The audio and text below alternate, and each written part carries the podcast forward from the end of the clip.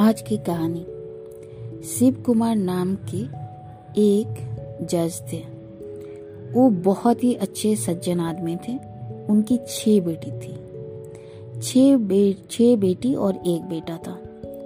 बेटा तीन बेटी के बाद एक बेटा हुआ था। उसके बाद और तीन बेटी। मगर तीनों, सभी बच्चों को उन्होंने बहुत पढ़ाया था। मगर उनका जज होने के वजह से उनका घर में हर तरह के नौकर, चाकर, माली सब कोई था। मगर उन्होंने अपने बच्चों को कभी भी उन सुविधा का लाभ उठाने नहीं दिए। सबको अपना काम खुद करने के लिए बोलते थे।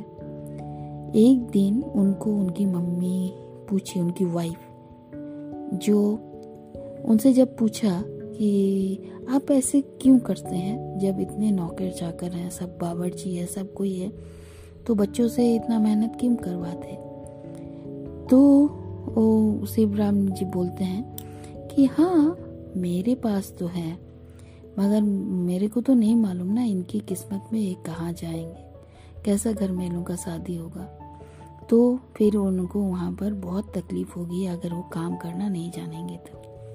मगर अगर काम करना जानेंगे, सब तरह का खाना बनाना, कपड़ा धोना, कपड़ा सिलना, छोटे पर कम पैसों में भी अपने आप को सही से चलाना सीख जाएँगे तो क्या होगा कि कल अगर अच्छे भी घर में शादी होगा तो भी तकलीफ़ नहीं होगा।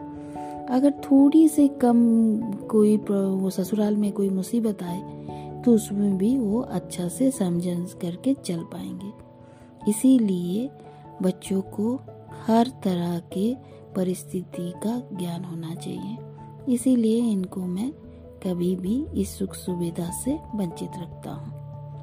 इससे उनको, उनका भविष्य में कभी कोई मुसीबत नहीं आएगी।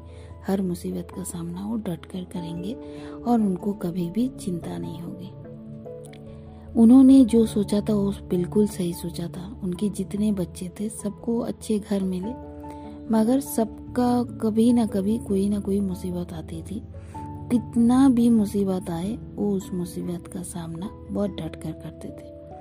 और वो बहुत गर्व से कहते थे कि मेरे पिताश्री, जो पिताजी, जो हमें इतने संजन से पाले थे, उसी के वजह से आज हमारे पास जितनी भी मुसीबत आए, इसको हम लोग अच्छे से सामना कर सकते हैं।